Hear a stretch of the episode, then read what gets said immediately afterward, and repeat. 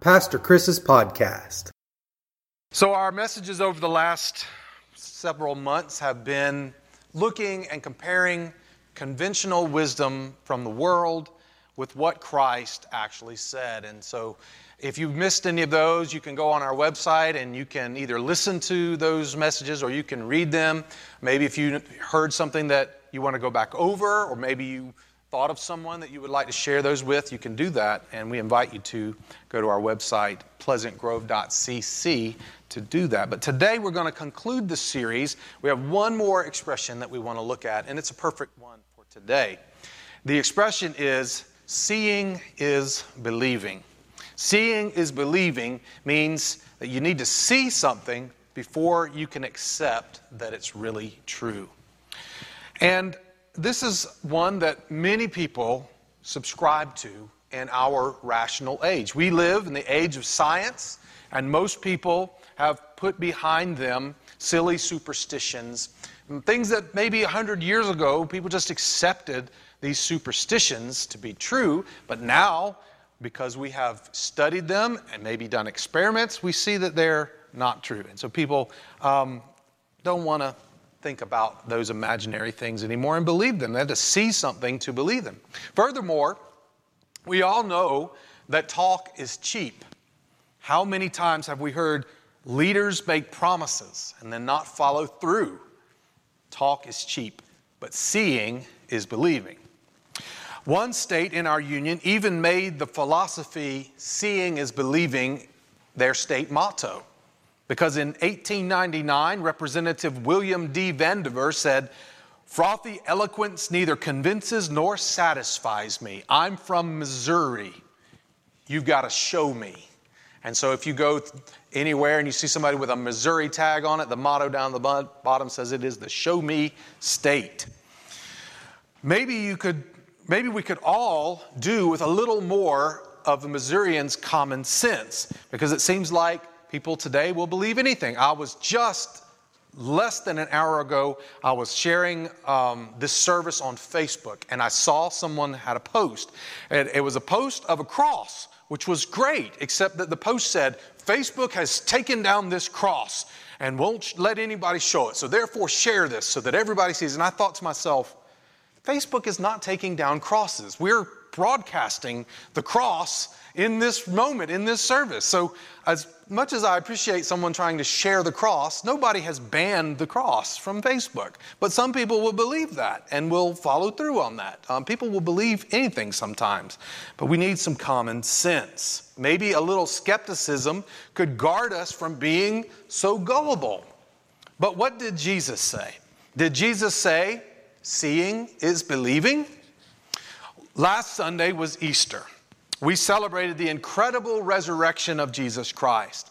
He was crucified, dead, and buried in the tomb. On the third day, he rose from the grave and he appeared to his disciples. And today, one week later, we read from John chapter 20 and verse 24 through 29. One of the 12 disciples, Thomas, nicknamed the twin, was not with the others when Jesus came. They told him, We have seen the Lord. But he replied, I won't believe it unless I see the nail wounds in his hands and put my fingers in them and place my hand into the wound in his side. Eight days later, the disciples were together again, and this time Thomas was with them. The doors were locked, but suddenly, as before, Jesus was standing among them. Peace be with you, he said. Then he said to Thomas, Put your finger here and look at my hands. Put your hand into the wound in my side. Don't be faithless any longer. Believe. My Lord and my God, Thomas exclaimed. Then Jesus told him, You believe because you have seen me. Blessed are those who believe without seeing me. You know, I always have kind of felt bad for Thomas. First of all, I feel bad for him because can you imagine you're out doing an errand or whatever you're doing, whatever Thomas was doing, and then you come back to the other disciples and they're all like, Jesus is alive. He was here. We saw him. And Thomas is like, Great. I wasn't even here to see it. I feel bad for him in that. Secondly, I feel bad because, you know, Thomas understandably didn't believe. I mean, I don't know that I would believe either if a bunch of people said, This guy that was crucified was in the tomb and we saw him. Unless I see it for myself, I won't believe it. I'd probably have been like Thomas. And to be honest, after 20 years of church ministry, I have seen enough things, um, supposed miracles that turn out to be false, and even people who you thought were one way who turn out to be another. So I know about being skeptical. Don't get me wrong, I have seen countless prayers answered, I have seen legitimate miracles. I've seen amazing people. And I don't let those things, I don't let the negative things that I have sometimes seen turn me negative. I am still positive, but I've also seen enough to, to give me a healthy dose of skepticism. I'm going to watch, I'm going to investigate. I'm probably going to be sometimes a lot like Thomas, who says, I need to see it in order to believe it. Let's all be honest. If all the other disciples started claiming something as fantastic as Jesus coming back to life from the dead, a lot of us would be like Thomas. We might even use the expression, seeing is believing, or like the Missourians, show me. That's why I love that Jesus showed himself to Thomas. He didn't leave him out. He came back to visit the disciples when Thomas was with them. And to Thomas, he's like, Here I am. You need to see it to believe it? Go ahead. Look at me. Touch me. Feel the scars. It really is me. So Jesus is patient with Thomas's skepticism. He helps him. If Thomas needs to see, Jesus will let him see. And I think Jesus is patient with our skepticism too. I think he understands. He knows that we have sometimes been fooled.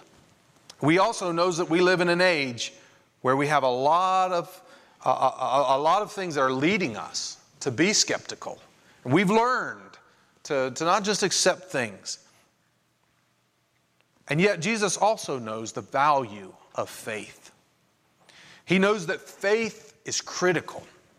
And because Jesus loves us, he doesn't want us to miss the power that faith can bring.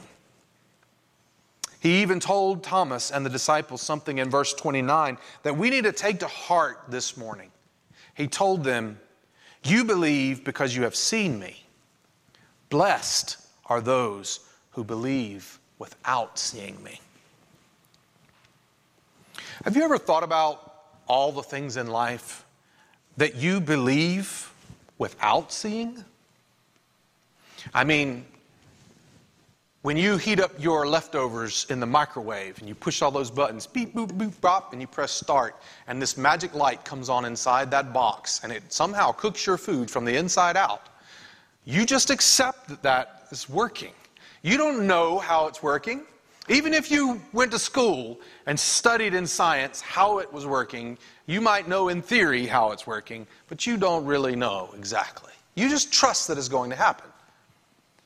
What about when you turn on your computer and connect to the internet?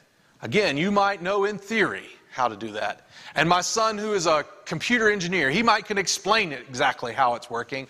But at the end of the day, it's a lot of faith that's going on, especially if your computer's getting kind of old.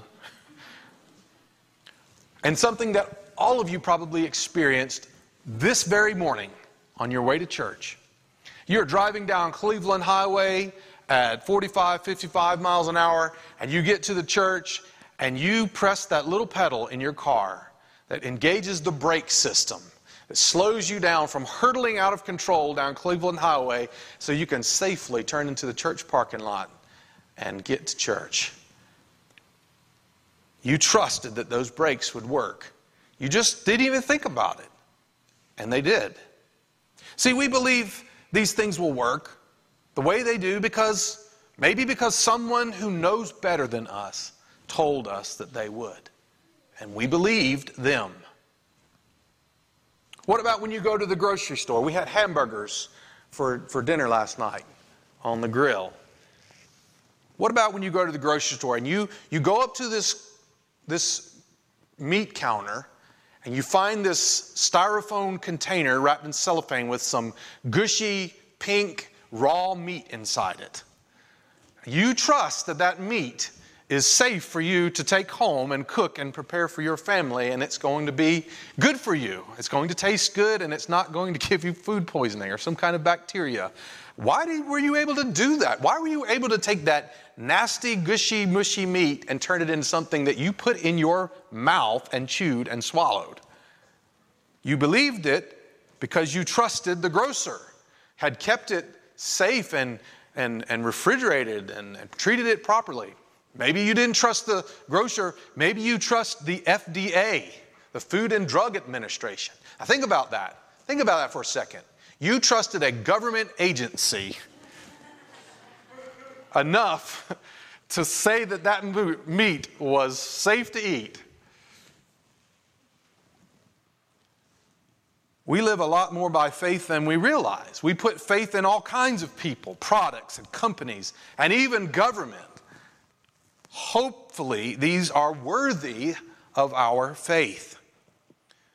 But when it comes to religion, in whom do we place our faith? Christians are known in the Bible as believers. In whom do they believe? We believe in Jesus Christ. Over the centuries, though, sometimes people have put their faith in a pastor. And listen, I'm a pastor. I know what's in here. And I can tell you that's a scary thought that there's people out there trusting in a pastor because we're not always trustworthy. Maybe they put their faith in a church or in a denomination. And we have seen through the centuries how these things are all fallible and they will sometimes let us down, and corruption will seep in, and abuse of power can happen. All of these are unworthy of our complete and total faith.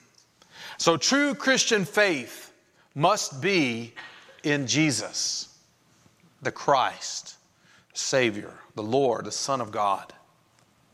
And the most reliable witness that we have of Jesus is the Bible, the Word of God. John chapter 3, verse 16, a verse that so many people have memorized. It tells us that everyone who believes in Him, in Jesus, will not perish, but have eternal life. In John 16, verse 9, Jesus said, The world's sin is that it refuses to believe in me. I love that he uses the word refuse.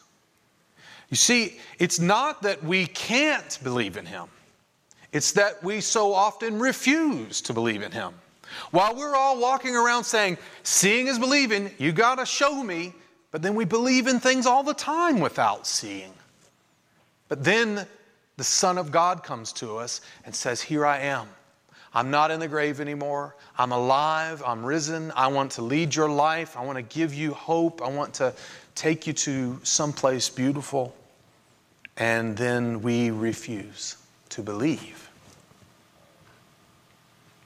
Would you be skeptical of Jesus, the Son of God, the Savior of the world, the Word of God, who was with God in the beginning, who gave life to everything that was created, and whose life gave light to everyone?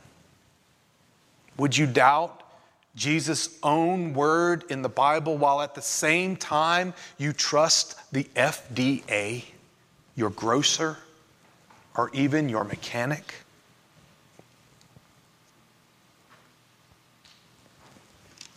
The resurrected Christ showed himself to Thomas, to the other disciples. In 1 Corinthians 15, the Apostle Paul writes that Jesus had appeared to more than 500 people, showed them, Here I am, I am alive, it's me. That's a lot of people. But the vast majority of Christians throughout all of the centuries have accepted Christ's resurrection by faith not by actually seeing. We are able to see Jesus is alive because we believe what the Bible says about him. And this opens our hearts to know that he is there with us in all of life's circumstances. In Mark chapter 9, verse 23, Jesus said, Everything is possible if a person believes. Have you ever thought about all of the incredible things accomplished over the centuries because someone believed it could happen when no one else did? 500 years ago, no one really believed that people could fly until in the 20th century, two brothers, the Wright brothers, decided to switch from making bicycles to making flying machines. And somehow they were, they were able to craft a machine that could only fly a couple hundred yards, but hey, it was flying. And today we have airplanes, jets that are flying all over the world. You can go anywhere in the world because of that. 100 years ago, no one believed a man could walk on the moon. That's ridiculous. You told someone that in 1921. They would have thought you were crazy. But in 1969, we had one small step for man, one giant leap for mankind, as the first human foot was placed on the dusty surface of the moon. In 1966, a science fiction television show debuted called Star Trek. And in it, had all of these fantastic science fiction gadgets that no one believed would be possible, except for maybe way off hundreds of years in the future. Things like personal communicators carried around in your pocket so you could talk to people anywhere at any time. Being able to speak to a computer and have it do something. Like when we say, hey Siri, call David Crawford.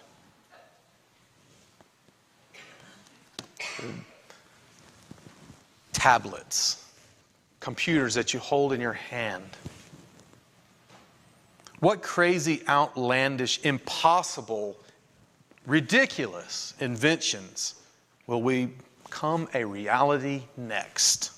All because someone had a vision and an imagination and faith that it could actually be done, even though no one right now believes it's possible. Sarah Crawford's walking through the back of this. How can a high school senior face graduation and an unknown future? All they've ever known for most of their life has been going to school and having a few months off during the summer, and now they're getting ready to graduate and their unknown is out there. What, what in the world is going to be out there? How could they face that future unless they believe somehow they can do it and that their future is bright that lies ahead of them? How can a wife and husband reconcile a broken marriage if they don't believe it's possible, if only through the power of God? How can an addict become sober if they don't believe it's possible? With the help of a power that's higher than their own. How can a NICU nurse who works in the neonatal ICU hold a two pound baby filled with tubes and IVs that was born three months early? How can they care for that child unless they believe that somehow that child may make it? and may go on to live an incredible life? How can a cancer patient find healing through an incredibly difficult chemotherapy treatment unless they have faith that it just might work? How could they or their family face death if the treatment doesn't work unless they have faith that there must be something more than just this life of suffering, pain, and death? How can a person work through grief when they've lost someone that they really care about? How can they how can they go on when today all they know is sorrow and tears and pain and darkness? How can they go on unless they believe? They don't understand how, but somehow, a week from now, a month from now, a year from now, things will be better. And there will be more than just what they're experiencing in, in this moment. So we see there are countless real life examples of times when faith is essential to help people imagine a better, brighter future despite their current situation. And we see that seeing is believing is not enough. Sometimes you just can't see until you believe.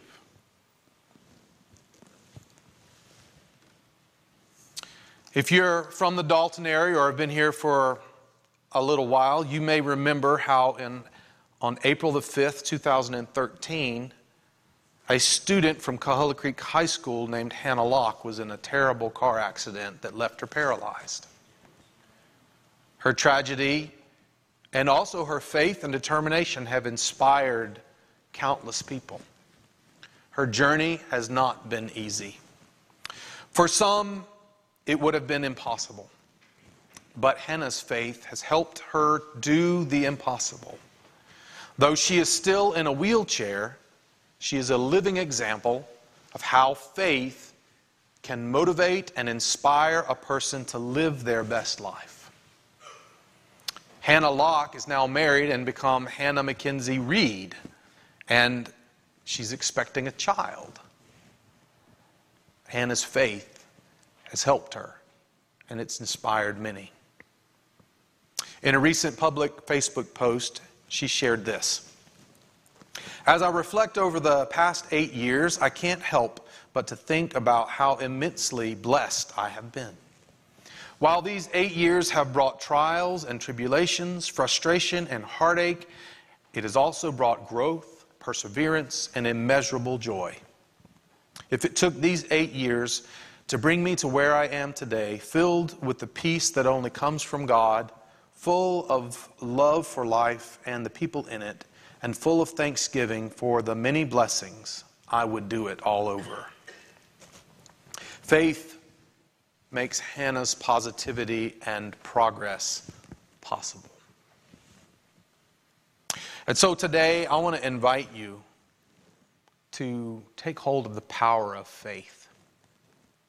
I invite you, if you've never done so, to trust Jesus today, to trust Him when He says, I'm not in the grave anymore, I'm alive. Here I am. Touch me if you need to. His word is trustworthy. You may be wise to be skeptical of some things, some people in this world, but you can always trust Christ you can put your faith in Him and you can let Him save you. And I would also warn you don't let your skepticism, even of people and things in this life, be so great that it cripples you and your potential. Because there's so much beauty, so much goodness to be had if you just have a little faith. Gracious Christ, Jesus our Lord, thank you for your patience with our skepticism. We thank you, O Lord, for the many ways that you seek to reveal yourself to us from day to day when we need it. And we thank you also for the opportunity that you have given us to receive such great blessings when we believe without seeing. Help us, O oh Lord, not to miss those opportunities, even as you protect us. Lord, we love you, and we thank you for coming to be with us in this service today. And we pray in your name. Amen.